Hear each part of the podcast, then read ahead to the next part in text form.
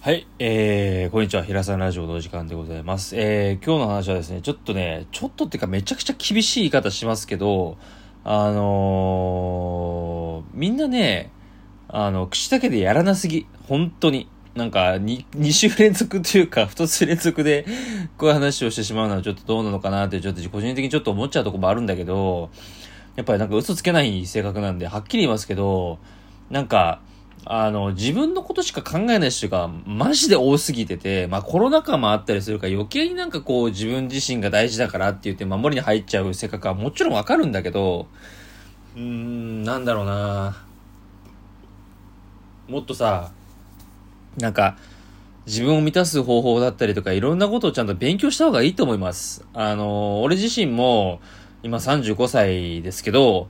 あの、いろいろあったんですよ。もう、あの、皆さん知ってくださってる方の方が多いと思うんですけど、もう一回おさらいすると、俺の、まあ、人生のストーリーみたいな話と、まあ、えー、平山期に生まれまして、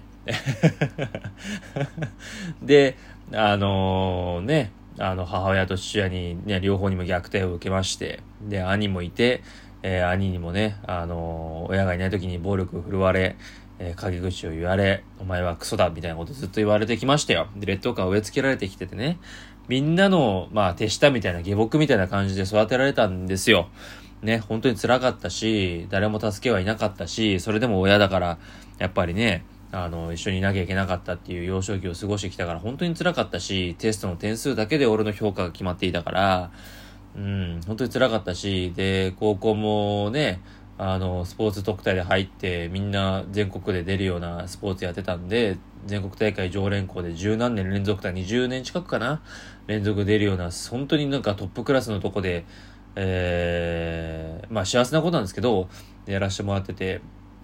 で、そこでやっぱり、こう、ね、あの、監督に気に入られたやつのが気に、あの、使われるっていうね、本当にもうなんか、なんだろうな、本当にプロ集団みたいな、いい言い方するとね、うん、あの、集団みたいな感じでもう、なんか、どう、どうやって周り蹴落として俺が気に入られるか、みたいな、起用してもらうか、レギュラーにさせてもらうか、みたいな、なんかそういう世界だったんですけど、俺には合わなくって、うん、なんか、どうしても譲ってしまう性格があったりとかしていて、なんか、きつかったんですよ。で、先輩にいじめられたりとかして顔面殴られたりとか、なんか陰口言われたり、あれもしないこと言われたりとか、なんかそういうことがあって行けなくなっちゃったんですよ。うん。ちょうどね、日韓ワールドカップの時やったんだよね。まだ覚えてるけど。うん。その年に2002年だったかなの11月ぐらいに辞めてるからよく覚えてるんだけど、そうそうそうそう。でそういうこともあったりとかして大学一浪して入ったんだけどそんなに有名な大学じゃないんだけど京都の大学に行かしてもらえてね私立の大学なんだけど本当にありがたくて嬉しくって受かった時泣いちゃったんだけどそれでもやっぱり大学入ってからやっぱりフリースクールであったから自分自身が高校3年間行ってるわけじゃないからやっぱりその狭い世界でいて大人の社会っていうのを見てきてるからやっぱ大人の汚いとこだったりとか素敵なこととかすごいよくない大人ってやっぱすげえなって思うことだったり両面見てきてるから陰と陽をね。だからなんか大学っていう特殊ななんか自分の全く知らない異世界になんか宇宙に行くみたいな火星に行ってますみたいな感じだったのね俺の感覚では。だからなんかすごく違和感を感じていてその違和感が拭い去れないまま4年間過ごしていてで、なんか、自分自身も大学行くことができなくなっちゃったりとかしててね、なんか周りと会えなく、会わなくて、うん。で、なんか流れるままなんか遊びほうけちゃったりとか、夜中にドンキ行ったりとかね、夜中になんかカラオケ行ったり、酒飲んでなんか女の子と遊んだりとか、なんかそういうことばっかしてたのね。で、自分の中でこう折り合いがつけられなくって、結局大学6年間行くことになって親にすっげえ目かけて、奨学金も結局得ることもね、できないまま親になんか家財とか売らせたりとかしてたから、そこはなんか申し訳ないなっていうのが思ったりするんだけど、なんかそういう経験をしてきてるとしててね、なおかつ去年も言ったけど、1年間、あのー、まあ、なんだ、求職者という立場で職を失って、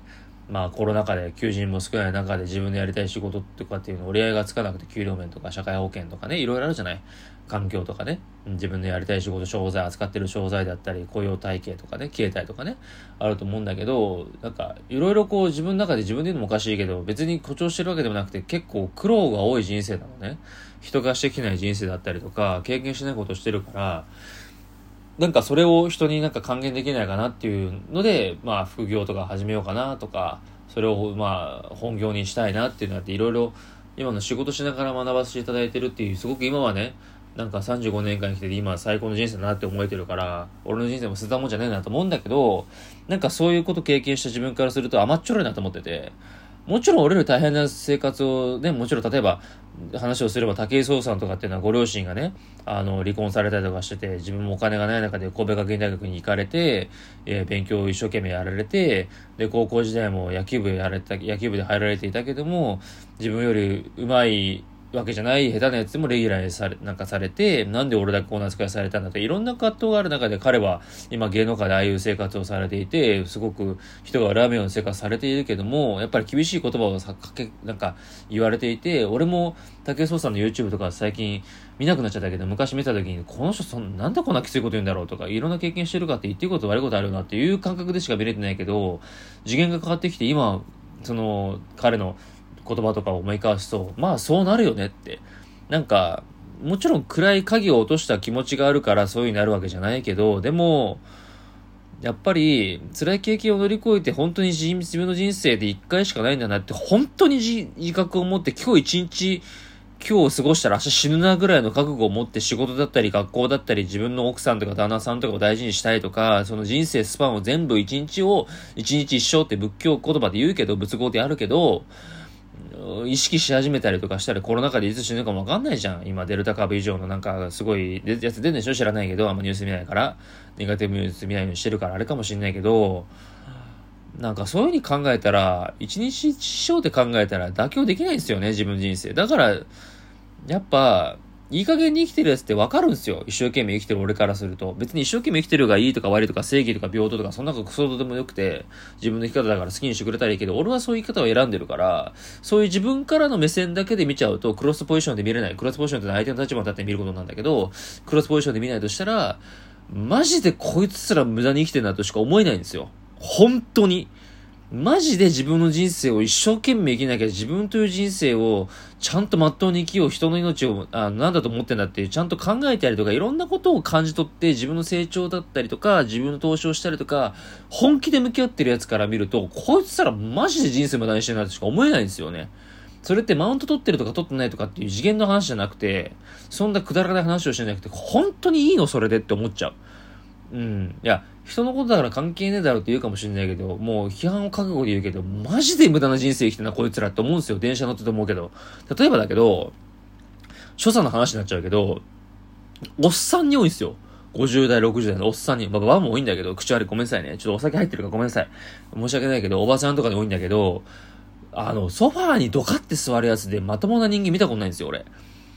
だってさ、あれって確か8人掛けとか7人掛けとかわかんないけど、優先席は3人だと思うんだけどね。わかんないけど、俺半蔵門線とかよく乗るからあれなんだけどね、大江戸線とか乗るからあれなんだけど、まあまあそれいいとして 話でちょっとずれててごめんなさいね。なんだけど、あの、他に人が座っててさ、で、クッションなわけだからさ、鉄とかさ、なんかプロパンとかのそういうなんか硬いもんじゃないわけだからさ、振動行くのわかるじゃん、ちょっと考えたら。でもそれが、行かないと思ってる人っていうか、まあ何もそこに意識が向かない人もいるんだなっていう、そういう人種もいるんだなと思ってはいるけど、やっぱり、そういう次元そこまでも気遣えてゆっくり座って背筋伸ばして奥深くまでお尻を持ってって、背筋伸ばしてピンって座って、顎も引いて胸を張って生きてる俺からすると、ありえない行為なんですよ。だから、人って結局自分が見てる世界でしか人を見れないし、物事、世界を見ることできないんだなと思ってて、生きる次元ってやっぱあるなって思ってて、それってスピリチュアルとかどうとか、なんか最近だとドラゴンゲートとか言うらしいけど、水亀座が新月があるとかどうとかって話してるあるらしいんだけど、半分信じて半分信じないからあんまりしっかりは言えないんだけどね、根拠的、あの、エビデンスあの科学的根拠があるわけじゃないからさ、見えない世界の話だからあれかもしんないけど、でもあるんだろうなっていうのは想像がつくのね。だから、あのー、そういうところの細かいとこまで気が配らないやつに関しては俺関わりたくないのね。で、あのー、皆さんも、俺別に俺みたいにな、やりたいって思ってる人がどんだけいるか知らんけど、まあ、あんま興味もないけど、正直ね、したことないんだけど、でもこれ聞いてくださってる方って少なからず俺の話に興味があって、真剣に人生考えようと思ってるから聞いてくださったと思うのね。だから、あなた一人だけでもいいから、聞いてくださったら人に対して言いたいことは、マジで自分のこと大事にしてほしいし、めっちゃ幸せになってほしいし、周りが、あなたが幸せになることで幸せになってるっていうことを、あの、理解してほしい。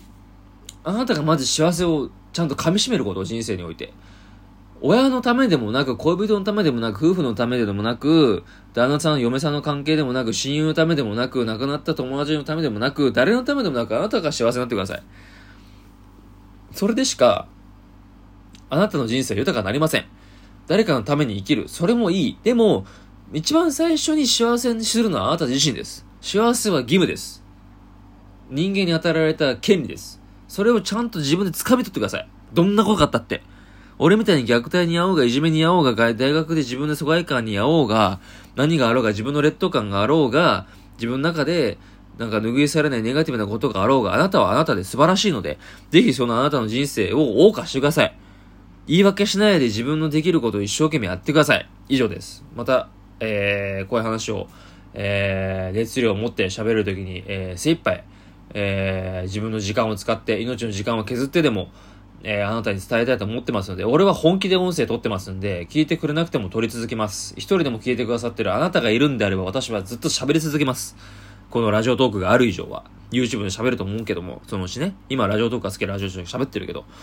あの、聞いてくださってるこの時間をね、あの、使ってくださってる人に対しては、私は一生懸命向き合おうと思ってますんで、その時思ったことをね、自分を満たさなきゃダメだ、ダメだからね、あの、あれなんかもしれないけど、自分も満たされてあなたも俺の話を聞いて、少しでも、あ、こいつが言ってることをちょっと聞いてやろうかなって思ったことに関しては、ぜひやってみて、もう損はないと思うので、試し違ったら俺の話は聞かないで他の人に言ってくれば構わないので、はい。それぐらいの覚悟を持って喋ってるので、あの、ぜひね、あの、何か響いたんであれば、えー、日常を一生懸命生きてくだされば、私は嬉しいです。